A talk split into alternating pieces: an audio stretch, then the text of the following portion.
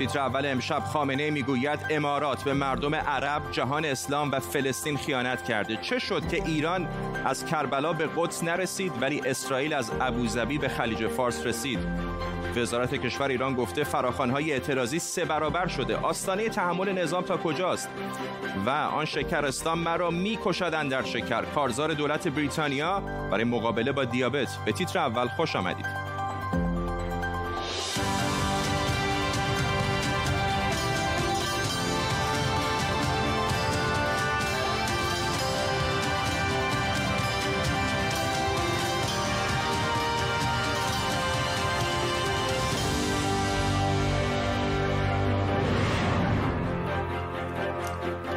سلام بر شما. علی خامنه ای رهبر جمهوری اسلامی امروز برقراری روابط امارات با اسرائیل رو خیانت خونده و گفته امیدوار اماراتی ها زودتر بیدار بشن. او گفته که کسانی که پای اسرائیل رو به منطقه باز کردن باید شرمسار باشن. از طرف دیگه امارات و اسرائیل با شوق و شور به سرعت دارن روابطشون رو در همه زمینه ها گسترش میدن. این تحولی بزرگ مهم و تاریخی در منطقه است و گفته های رهبر ایران حالا نشون میده که به نظر ایران به جد از این توافق نگرانه.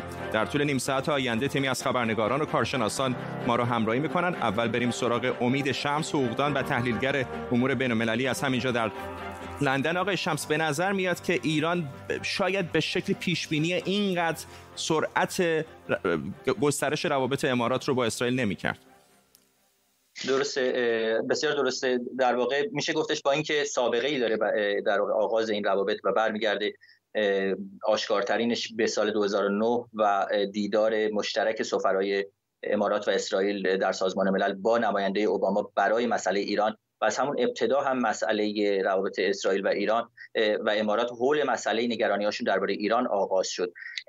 در این حال امارات تلاش کرد روابطش رو با ایران هم تا حدی بهبود ببخشه اما در سال 2019 برای مثال دیدار با فرماندهان مرزبانی اتفاق افتاد. اما به سرعت متوجه شد که عدم ثبات سیاسی و ملوک و توایفی دیپلماسی که درون ساختار جمهوری اسلامی است این امکان رو براش ایجاد نمی‌کنه. در نتیجه برگشت به سمت تحکیم روابطش با اسرائیل و به نظر میاد که با توجه به صحبت های امروز علی خامنه ای که باید منتظر واکنش شدید ایران به نظر من به ویژه در منطقه لیبی برای به شکل تنبیه کردن امارات از طریق حمایت از نیروهای رقیب در واقع نیروهای مورد حمایت امارات باشیم. و همینطور من فکر کنم ایران به ترکیه نزدیکتر خواهد شد که موضعش درباره اسرائیل در حال حاضر نزدیک هست به ایران. و این شرایط رو ولی در مجموع نمی‌تونه باز به نفع ایران تغییر بده. برای اینکه به نظر میاد که حرکت به سمت عادی سازی روابط با اسرائیل از طرف کشورهای حاشیه خلیج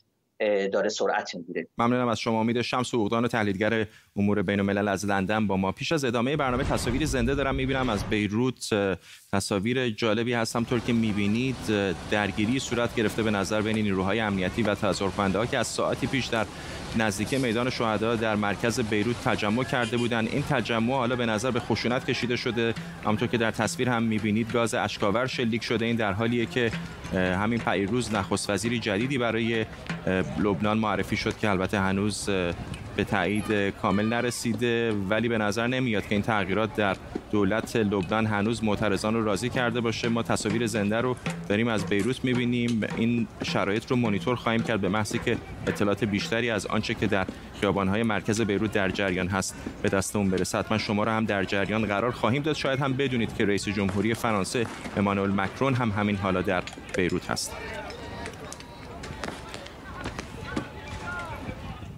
وزیر خارجه روسیه سرگئی لاوروف میگه کشورش آماده میانجیگری بین ایران و آمریکاست. لاوروف گفته مذاکره مستقیم از هر چیز دیگری بهتره. رجب سفروف مدیر مرکز مطالعات ایران معاصر در روسیه از مسکو با مساقه سفروف به نظر شما چقدر این یک ژست دیپلماتیک یا واقعا یک گزینه جدی هست؟ من فکر می‌کنم که این بیشتر جست دیپلماتیک است چون که مشتری اصلی این پیشنهاد امریکاست امریکا الان برای مذاکرات با ایران نیاز داره و می‌خواهد که همچی یک بنگی برنده از این در انتخابات پیش رو آقای ترامپ استفاده بکنند واقعا از این می‌خواد استفاده ندرست و خیلی بیادبانه و خیلی غزیلانه استفاده بکنه و اون رو به جامعه جهانی وانمود بکنه که اسلام را ایران را تسلیم کرده و به گردی میزی مذاکرات کشونده. شرط و شرایطی اصلی برای مذاکرات آماده نیست. ایران گفته که اگر که چهار شرط انجام بشه آماده است که مذاکرات رو با امریکا شروع بکنه. اولا باید امریکا برگرده به برجام دوم باید تمام تحریم هایی که علیه ایران انجام شده اون رو برداره و تمام تحریم هایی که علیه جامعه جهانی در رابطه با ایران شده اونا رو هم برداره. سوم خسارات اقتصادی مادی و معنوی که در این سالها برای ایران ایجاد کرده باید اون را بپردازه و صمیمانه از صمیم قلب باید خواهی بکنه. بعد ایران فکر می‌کنه که بیاد برای مذاکرات یا خیر. الان مشتری اصلی این پیشنهاد امریکاست و حتما و حتما چون این در حالتی هست که بله. اگر این را امریکا از روسیه خواهش کرده باشه پس روسیه خیلی داره ریسک می‌کنه که وارد این قضیه شده. چون که موضوعگیری ایران برای همه ما روشنه. بله. امریکا شریکی نیست کشوری نیست که با اون تعهدات به امضا رسان وقتی که یک شرطنامه بین المللی که ده سال روی اون تمام جامعه جهانی کار کردن و فکری بهترین دیپلماسی خودشون گذاشتن اون در یک زمان داره زیر پا می‌گذاره پس چی تضمینی وجود داره که اصلا این تعهدات جدید باید عملی بشه و نقشی میان جگری هم بله. کی می‌تونه تضمین این را بده؟ بنابراین من فکر می‌کنم که این یک درخواست یا عاملی راضینده روسیه بود و این پیشنهاد طرف روسیه کرد که ما این توافقات و برقراری بله. ارتباط را می‌خواهیم. رجب سفروف در مسکو ممنونم از شما. های عمومی برای اعتراض در ایران سه برابر شده. این رو نه اپوزیسیون جمهوری اسلامی که وزارت کشور میگه. وزارت کشور گفته در پنج ماه اول پارسال 519 مورد فراخوان اعتراضی بوده که این آمار در مدت مشابه امسال به 1702 مورد رسیده. اگر همین عدد رو ملاک قرار بدیم این یعنی رشدی حدود 227 درصد. بذارید یه نگاهی بندازیم به روند رو به رشد اعتراضات در همین چند سال اخیر اگر دیوار با ما همراهی بکنه. دور جدید اعتراضات از سال 1396 شروع شد و از اون زمان دست کم هر سال یک بار به صورت سراسری برپا شده. دیماه 1396 تجمعی در اعتراض به گرانی در مشهد به جرقه برای یکی از گسترده ترین اعتراضات بعد از انقلاب تبدیل شد. نزدیک به 100 شهر ایران برای ده روز صحنه درگیری نیروهای امنیتی با مردم بود.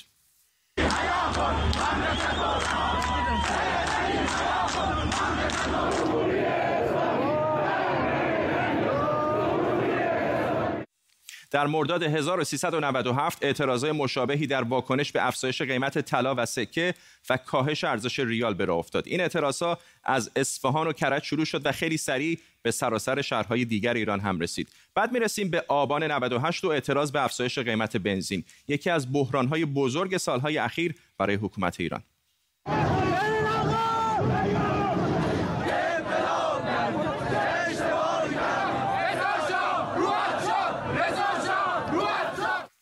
این اعتراضات با خشونت سرکوب شد و تا امروز هنوز آمار دقیقی از تعداد کشته منتشر نشده. هرچند رویترز گفته بود 1500 نفر کشته شدند. بسیاری از کارگران هم از ابتدای امسال اعتراضهای گسترده‌ای رو برپا کردند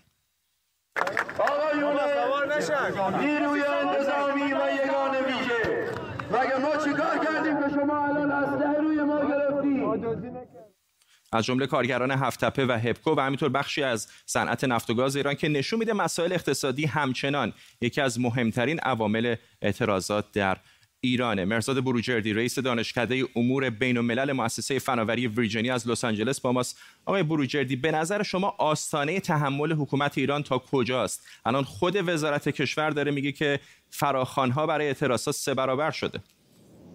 حالا ببینید به نظر من بالا رفتن تعداد فراخوان ها یک بیانگر این مسائل هست که نارضایتی مردم از اوضاع و حکومت است. به عبارتی دیگه امیدی به این امامزاده نبستن مردم. این یه شکل دیگر هم بیان این می‌کنه که ساختار معیوب سیاسی ایران چون کانال های دیگری برای پیگیری خواسته ها از طریق احزاب و غیره وجود نداره مردم مجبور به اعتراض هستن که همونجور که در گزارش شما هم بود تعداد اونها بیشتر میشه.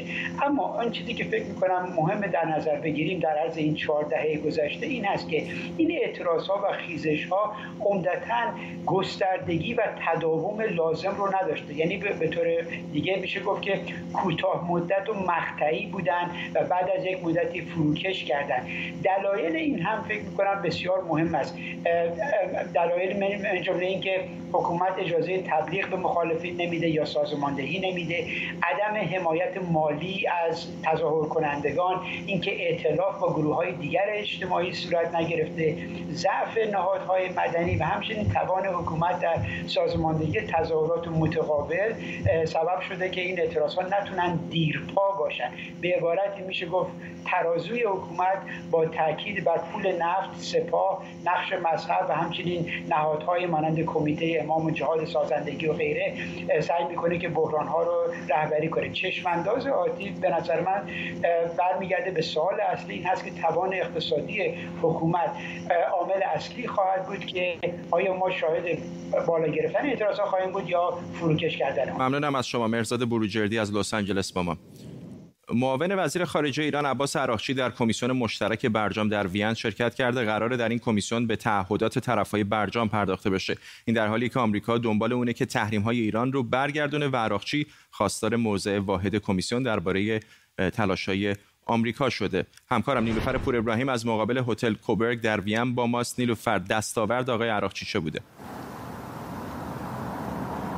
حداقل تا اینجا می‌تونیم بگیم تنها دستاوردی که داشته ایران اینه که تونسته کشورهای اروپایی رو در کنار خودش جمع بکنه در مقابل آمریکا برای حفظ برجام. ایران میگه امیدواره که کشورهای اروپایی همچنان موضعشون رو که در نیویورک اتخاذ کردن یعنی مخالفت با به کار افتادن استپبک برگشتن تحریم های شورای امنیت اون چیزی که آمریکا می‌خواد رو ادامه بدن. اما موضوعات دیگه هم در این جلسه امروز مطرح شده. البته همچنان منتظر بیانیه مشترک عباس عراقچی و هلگا اشمیت مسئول معاون مسئول سیاست خارجی اتحادیه اروپا که این جلسه رو رهبری می‌کردن هستیم. اما اونطور که نماینده چین بعد از این جلسه گفته موضوعات دیگه ای مطرح شده مثل بحث مربوط به بازسازی راکتور عراق که چین میگه همچنان به اون پایبنده ولی تحریم های معافیت های تحریم های آمریکا که برداشته شده مشکلاتی رو برای خرید تجهیزات به وجود آورده. از طرف دیگه بحث مربوط به همکاری ایران با آژانس که همه از اون استقبال کردن به دلیل اینکه اینکه ایران اجازه نداده بود آژانس از دو سایت هسته‌ای بازدید بکنه یکی از مشکلات پیش روی ایران با کشورهای اروپایی و اعضای برجام بوده. موضوع دیگه بحث بازگشت تمام تحریم های شورای امنیت چیزی که آمریکا به دنبالشه. نماینده چین میگه که کاملا از نظر او باید این قدنامه 2231 اجرا بشه. حتی تحریم ها برداشته بشه تحریم های تسلیحاتی ولی از نظر این کشور باید به شکل دیگه به نگرانی ها برای فروش سلاح در منطقه رسیدگی بشه. نیلوفر پور ابراهیم در وین ممنونم از تو. آیا جمعیت ایران کوچک و پیر میشه؟ آیا باید نگران تغییر ساختار جمعیتی در ایران بود؟ کارشناسان مرتب در مورد کاهش نرخ رشد جمعیت ایران هشدار میدن. کار به جایی کشیده که سال 93 پای علی خامنه ای هم به چالش های جمعیتی ایران باز شد و خواهان افزایش نرخ باروری شد. امشب جمعیت ایران رو زیر ذره بین می‌بریم.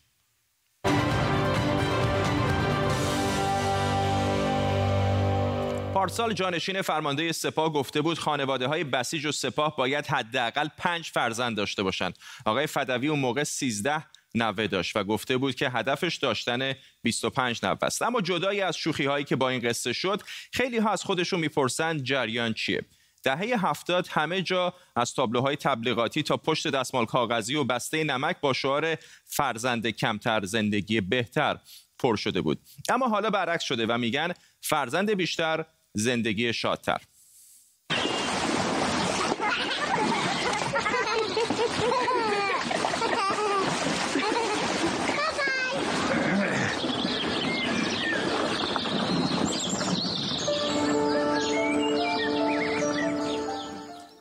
در واقع به این تبلیغات جدید میشه گفت تغییر سیاست های جمعیتی. این نمودار نرخ رشد جمعیت رو نشون میده. بالا و پایین شدن های این نمودار برای سیاستگزاران جامعه مهمه. رشد نرخ جمعیت قبل از انقلاب اینجا شکسته و از 3 و 13 به 2.71 رسیده. در واقع این وقتیه که برنامه کاهش جمعیت به توصیه سازمان ملل از سال 1346 شروع میشه و تقریبا تا دو سال قبل از انقلاب شیب منفی میشه. حوالی سال 55 شیب دوباره بالا میره. بعد انقلاب گفتن که این برنامه های کنترل جمعیت غربیه و سازمان تنظیم خانواده رو منحل کردن. نتیجه رشد بیشتر جمعیت. تا اینکه نوک این قله به نزدیک چهار درصد می‌رسه. سازمان تنظیم خانواده دوباره شکل می‌گیره و کارزار فرزند کمتر زندگی بهتر شروع میشه. حالا به گفته مقامات رسمی نرخ رشد جمعیت به نزدیک یک درصد رسیده و برخی پیش بینی می‌کنن که ممکنه منفی هم بشه. اما آیا واقعا جمعیت داره کاهش پیدا می‌کنه؟ اگر تعداد جمعیت یک کشور بخواد ثابت بمونه باید رشد جمعیتیش حدود دو یک دهم درصد باشه یعنی به اندازه نرخ جانشینی جمعیت. میانه این هرم شکم داده که ناشی از رشد جمعیت 3.9 دهم درصدی در دهه 60 است پایین هرم یعنی جمعیت زیر 25 سال داره باریکتر میشه و اگر این عامل رو با نرخ رشد یک و دو دهم درصدی در نظر بگیریم یعنی جمعیت ایران رو به کاهش خواهد رفت در آینده. در ترسیم حرم جمعیت توزیع جمعیتی رو به بازه های پنج ساله تقسیم می کنند که تا بالای 100 سال هم ادامه داره. حرم به سه دسته تقسیم میشه. جمعیت پایه تا 14 سالگی جمعیت مولد یا فعال تا 65 سالگی و جمعیت غیر فعال بالای 65 سال. همونطور که می‌بینید میانه این حرم در ایران برجسته تر از جاهای دیگه است. یعنی 25 تا 40 ساله ها بیشترن. میانه این هرم بزرگتر از بقیه قسمت است. یعنی جمعیت 15 تا 64 سال بیشتر از بقیه گروه های سنی است. این وضعیت یعنی جمعیت فعال از نظر اقتصادی و جمعیت مولد بیشتر سهمش نسبت به سایر گروه های سنی. این وضعیت فوق العاده مطلوبه. جمعیت شناسان بهش میگن پنجره طلای جمعیت. این وضعیت برای ایران از یکی دو دهه پیش شروع شده و تا یکی دو دهه دیگه این فرصت ادامه پیدا خواهد کرد. در واقع این از اون موارد استثنایی که شکم بزرگتر بهتره چون نشون دهنده بیشتر بودن جمعیت مولده. از اون طرف مشاور وزیر بهداشت گفته تا 20 سال آینده ایران از پیرترین کشورهای جهان میشه.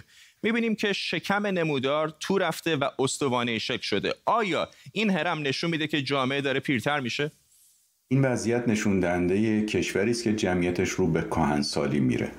معنی حرف این نیست که همه جمعیت پیر میشن و دیگه از جوانها خبری نیست بلکه معنیش نستش که گروه های سنی مختلف نسبتشون و اندازشون به همدیگه نزدیک میشه و همین باعث میشه که هرم سنی جمعیت از حالت هرمی به شکل استوانه در بیاد و به این ترتیب میانه و میانگین سنی جمعیت افزایش پیدا کنه.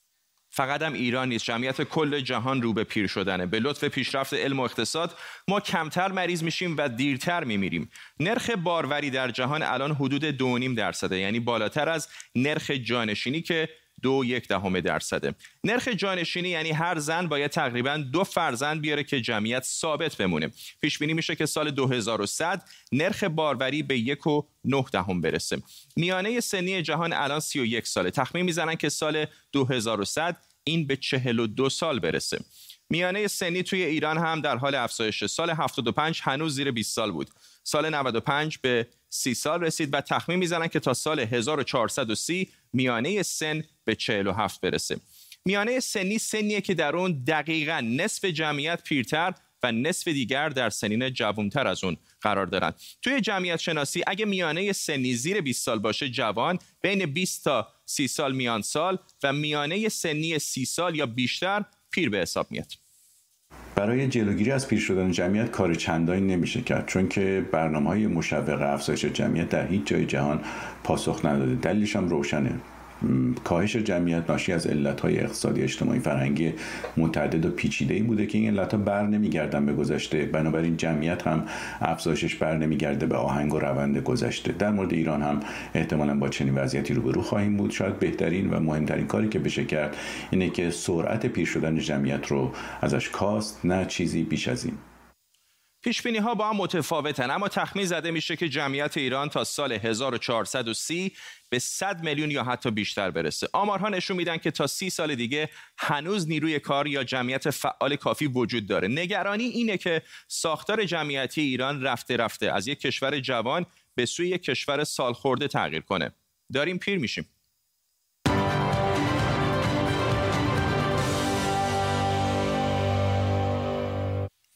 دولت بریتانیا کارزار گسترده ای رو علیه دیابت رو انداخته و هدفش رو روی افرادی قرار داده که دیابت نوع دو دارن تا مانع از وخیم شدن بیماری اونا بشه.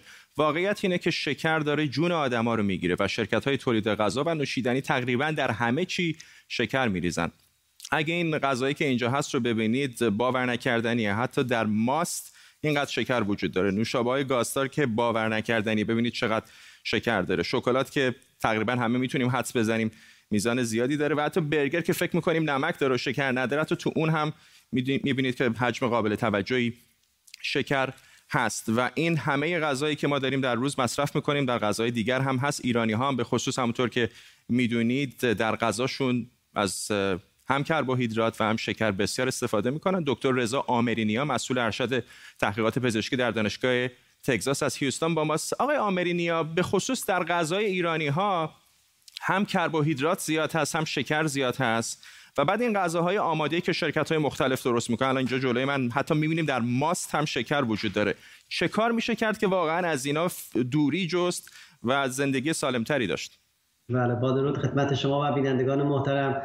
ببینید اگر بخوایم راجع به این مسئله یک مقدار عمیق‌تر و به صورت در حقیقت ریشه یابی بخوایم بکنیم بحث به نظر بنده بحث های اقتصادی پیش میاد. ما وقتی بین گروه های مواد غذایی مثل پروتئین ها چربی ها و کربوهیدرات ها بخوایم مقایسه ای رو انجام بدیم وقتی که وضعیت اقتصادی یک کشور به مشکل برمیخوره خب مطمئنا با توجه به قیمت بالای پروتئین و سایر مواد غذایی این در شیفت میشه و سوق داده میشه به سمت استفاده از مواد کربوهیدرات بالاخص شکر در مواد غذایی. و در حقیقت یکی از دلایلی که دولت بریتانیا و سایر دولت‌ها دارن این کار می‌کنن اینه که خب چاقی ناشی از مصرف شکر خب و ایجاد دیابت تیپ نوع دو منجر به هزینه های اقتصادی بسیار سنگینی در آینده نه چندان دور برای کشورها خواهد بود. بنابراین اون چیزی که الان بسیار مهم هست بحث وضعیت اقتصادی هست و اگر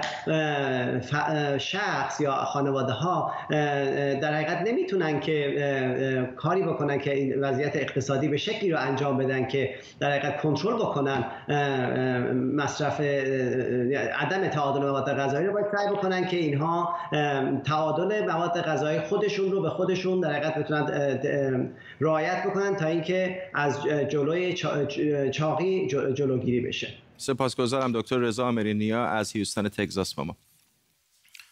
دونالد ترامپ رئیس جمهوری آمریکا به هدف پایان دادن به اعتراضات خشونت‌آمیز در شهر کنوشا ایالت ویسکانسین به این ایالت سفر کرده. سفر ترامپ با وجود مخالفت شهردار کنوشا و فرماندار ایالت ویسکانسین اتفاق میفته. اعتراضات علیه خشونت پلیس نسبت به سیاه‌پوستان از یک شنبه گذشته و بعد از زخمی شدن یک سیاه‌پوست توسط گلوله‌های پلیس از سر گرفته شده. تا به حال گفته شده دو نفر هم کشته شدن. همکارم پریسا فرهادی از مرکز شهر کنوشا و مقابل ساختمان دادگستری این شهر با ماست. پریسا شرایط الان اونجا چطوره؟ بله فرداد من الان همطور که گفتی در مقابل ساختمان دادگستری کنوشا هستم. دیروز در این شهر دوباره مقررات منع رفت آمد اعلام شد و دیشب که ما و خبرگزاری دیگه اومدیم اینجا برای تهیه خبر. چند خبرگزاری مثل NBC اینجا حضور داشتن. اما پلیس دو نفر رو که خودشون رو خبرنگار مستقل معرفی می‌کردن کنار کشیدن وسایلشون رو گشتن و بهشون اختار دادن که اینجا رو ترک بکنن. این سختگیری ها به دلیل سفر دونالد ترامپ به کنوشا بیشتر شده. امروز از صبح زود خبرگزاری ها و حامیان ترامپ همینطور که می‌بینید در پشت من در مقابل دادگستری جمع شدن. نیروهای نظامی و ضد شورش دور تا دور ساختمان دادگستری را احاطه کردن و رسانه ها و مردم شهر منتظرن تا سخنرانی و حرکت بعدی آقای ترامپ رو ببینن که چه هست. علیرغم مخالفت های فرماندار ویسکانسین و شهردار کنوشا دونالد ترامپ به اینجا اومد تا با گارد ملی و پلیس دیدار کنه. دونالد ترامپ گفت به گارد ملی قول داده که به ویسکانسین بیاد ازشون دیدار کنه و ازشون تشکر کنه و حتما این کارو می‌کنه. ترامپ گفت اگر گارد ملی به این شهر نمی آمد امروز شهر کنوشا وجود نداشت و در کنفرانس خبری روز دوشنبه در کاخ سفید از هوادارانش در درگیری ها و نارامی های اخیر در کنوشا و پورتلند تشکر کرد. از طرفی هم جو بایدن نامزد دموکرات ها دیروز گفته بود که قصد داره به ویسکانسین بیاد چون به نظر او معترضان به دنبال عدالتند و ترامپ از مدت ها پیش رهبری اخلاقی در کشور رو رها کرده. ترامپ هم در مقابل میگه جو بایدن رقیب او در انتخابات ریاست جمهوری فعالان چپ افراطی رئیسی متهم به اختشاشات رو محکوم نکرده. در هر صورت جو بایدن در نظرسنجی ها از آقای ترامپ جلوتر هست. ولی وقتی در شهر میریم و با مردم صحبت می‌کنیم کاملا دو پارچگی و دو دستگی رو در این شهر میشه حس کرد. نیمی از مردم شهر طرفدار ترامپ هستند و خیلی استقبال کردن از سفر ترامپ و نیم دیگری از مردم این شهر که بیشتر جوان ها هستند مخالف این سفر بودند و در این شرایط حساس فرماندار هم دلش نمی‌خواست که ترامپ به این شهر بیاد. در هر صورت الان تمام خبرگزاری ها اینجا جمعن. تا ببینیم که امروز ترامپ در چه موردی صحبت خواهد کرد. ممنونم از تو پریسا فرهادی در کنوشای ویسکانسین. با ما یک از ایالت‌های مهمی مهمی که در انتخابات ریاست جمهوری آمریکا هم نقش بزرگی خواهد داشت. تصاویر زنده دوباره داریم از بیروت جایی که اعتراضهای مردم به خشونت کشیده شده. نیروهای امنیتی با تعدادی از معترضان درگیر شدن. به سوی اونها گاز اشکاور پرتاب کردن. خبرگزاری رویترز گزارش داده که تعدادی از معترضان سعی کردن با عبور از موانعی که نیروهای امنیتی گذاشتن خودشون رو به نزدیکی پارلمان لبنان برسونن. شرایط بیروت رو مانیتور خواهیم کرد. به محضی که خبر جدیدی بیاد در بخش بعدی خبر شما رو در جریان قرار خواهیم داد. به این ترتیب می‌رسیم به پایان تیتر اول امشب. تا برنامه بعدی بدرود.